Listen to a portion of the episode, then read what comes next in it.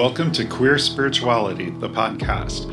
I'm your host, Julian Crossan Hill. This podcast is about an idea. It's the radical idea that queerness is a gift and that the divine celebrates it rather than merely accepts it. We'll explore the special role that queer people are meant to play in the coming spiritual awakening.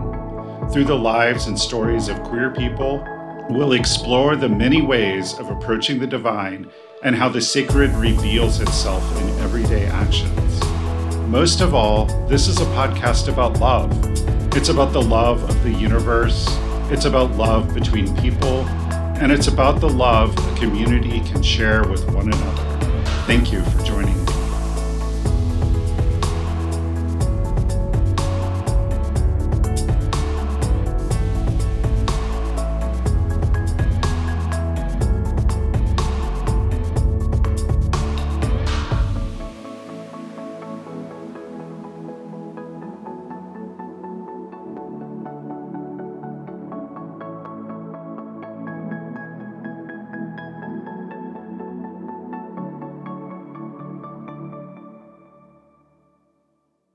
Hello and welcome to this episode of Queer Spirituality, the podcast. I'm your host, Julian Crossan Hill. Today I'm going to talk a little bit about my own spiritual journey as a queer person and how I came to find spiritual fulfillment in the arms of the goddess and goddess spirituality. So, my story starts growing up. My family was not at all religious my mother had grown up in a very conservative evangelical home and had gotten married quite young to escape it. And my father grew up Episcopalian and didn't really go to church or, or have anything to do with church. So growing up, I really wasn't religious. My family didn't go to church. We didn't have any kind of spirituality. And I would say that in some ways, I grew up pagan because my mother, even though she wasn't practicing any type of religion at the time or have any type of deep spirituality, I was really into growing things when I was in like second grade. I wanted to have a garden and I liked to plant seeds and grow flowers and, and do things in the dirt. And I also really loved animals. And my mother would tell me that God was in nature. And so it was a type of spirituality that was very sort of earth centered and rooted in nature and beauty being all around us. And then when I got older, when I was in my junior to senior year of high school, I think it was my senior year, my parents started to go to church. And my father was an entrepreneur at the time, and church for him was less about the spirituality and the religion and more about the appearance and being seen as a godly person who went to church and did all the right civic and social things as a business person. Growing up, I did not have a great relationship with my father. My father was a perfectionist and he really demanded a lot from us but my father was also a racist and a homophobe. And growing up, even though I didn't yet know that I was queer, I knew I was different. I was more feminine. I was very emotional and very sensitive, which my father always said I was just like my mother. And it was always said with kind of a note of disapproval. And my father used to say terrible, terrible things about how the gays should all be put to death and just really hateful, terrible things and, and terribly homophobic things. So, and my father and I were just very different people. And because I was so sensitive and so emotional, my father really saw it as weakness. And he tried to he wanted me to be more masculine, to be more like him. And so he was always sort of putting me down for being sensitive or for crying or things like uh, of that nature. So we grew up with a very difficult relationship. And we, when I became a teenager, I really developed a strong dislike for my father. Um, he had always been a racist as well. And as I got into high school, I recognized that that was wrong. And I didn't relate to that anymore. So in high school, we started going to church because my dad felt like it was the thing to do for his business. And my parents started going to an evangelical church. And they wanted us kids to go, which I didn't really want to go mostly mostly not because I was opposed to Christianity but because I was a teenager who hadn't grown up with any type of religion or spirituality and really just wanted to sleep in on Sunday morning. So we started going to this church and at one time I remember the youth minister pulling me aside and telling me that I had a demon of homosexuality and that I was a terrible person who was going to hell and he wouldn't have me dragging anyone in his youth group there with me and just all these really hateful things. And it was a really traumatizing experience. I was not out yet and i wasn't i don't know that i really had fully baked my queer identity yet and worse than that, he went and told my parents this too. So, you know, then my parents confronted me. And at the time, I really didn't know where I was with things. So I just denied it. And I grew really bitter about religion as a result. And I didn't want anything to do with church. And I started hanging out with a lot of punks and new wavers and got really into art. And I went through quite a depression during that time between my father's disapproval and then this incident. Um, I just became really depressed and considered self harm a number of times, but I also got really inspired to get into art through the people I was hanging out with. And I made the decision to go to art school at UNM, the University of New Mexico, um, totally against my father's wishes, who wanted me to be an engineer.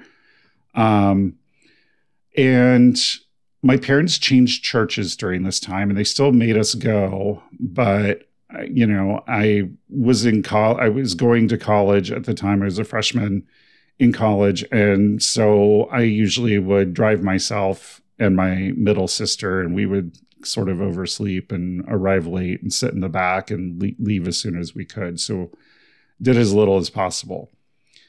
And during this time, I also came out. I came out at first to my mother, who wasn't at all surprised. She told me, you know, uh, that she knew um, and that she could tell because some of the crushes like some of the friendships that I had were more like crushes than friendships. And so she kind of always knew she was totally accepting.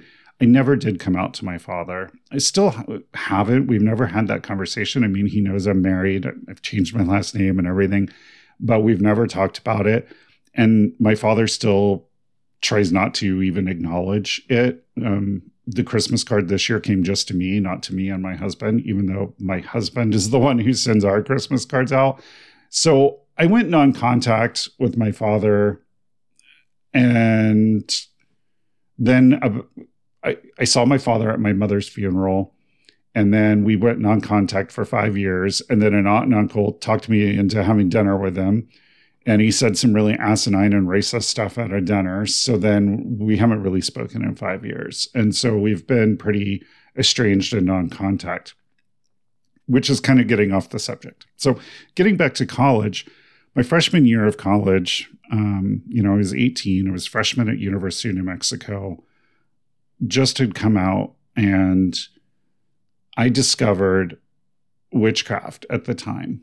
And I discovered it through a book by an author called named Scott Cunningham. And the book was Wicca for the Solitary Practitioner, which is kind of considered a classic book on Wicca.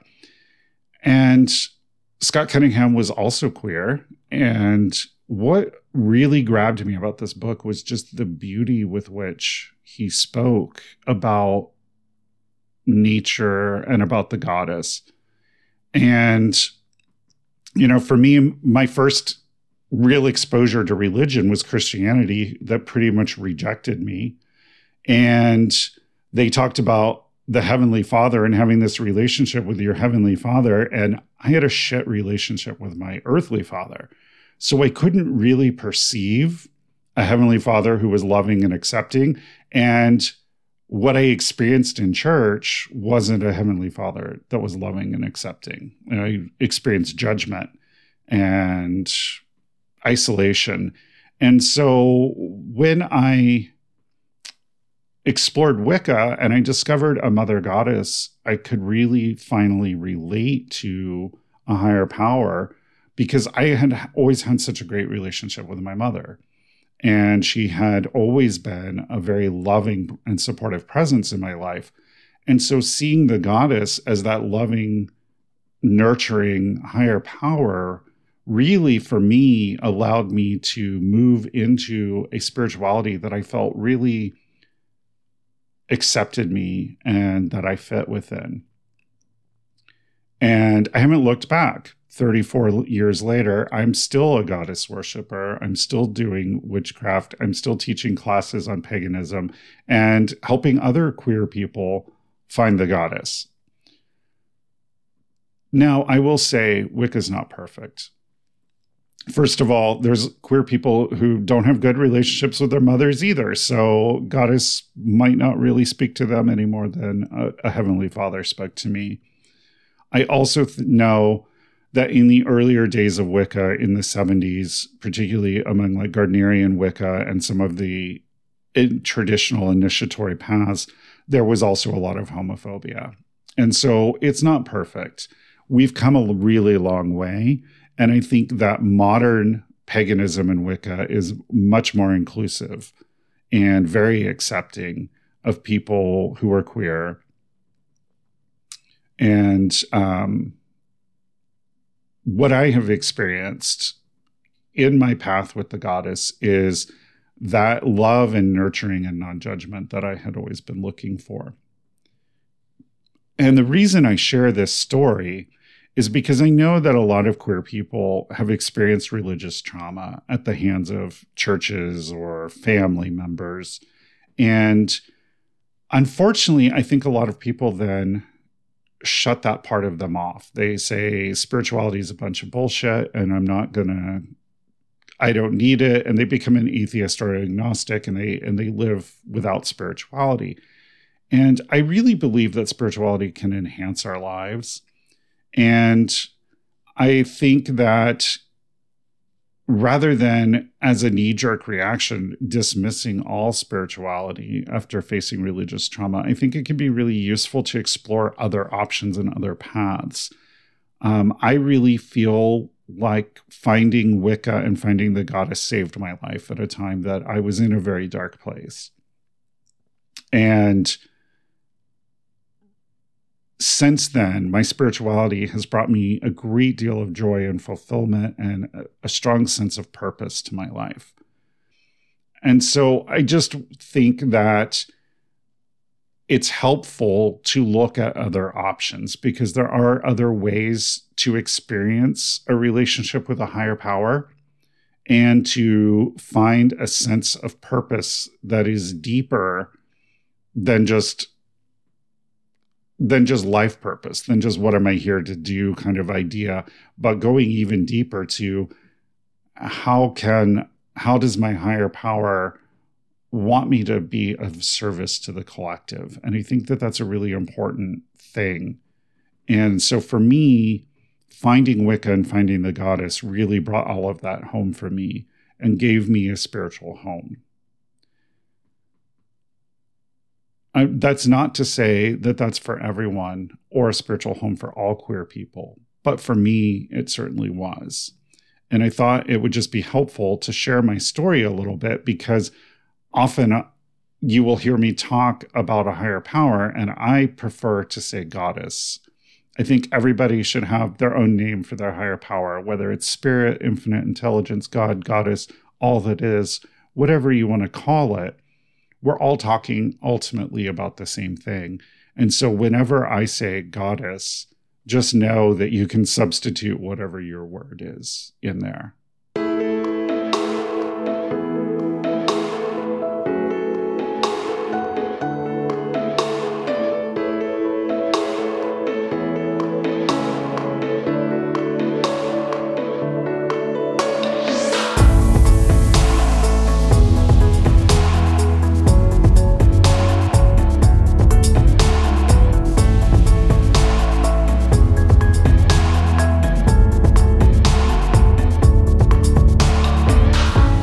Find my blog and past episodes of this podcast at www.queerspirituality.net. That's www.queerspirituality.net. Let me know what you think on Instagram at queer underscore spirituality or continue the discussion with like minded people in the Queer Spirituality Facebook group. You can find it linked from the Queer Spirituality Facebook page or on the homepage of the Queer Spirituality website. Bright blessings.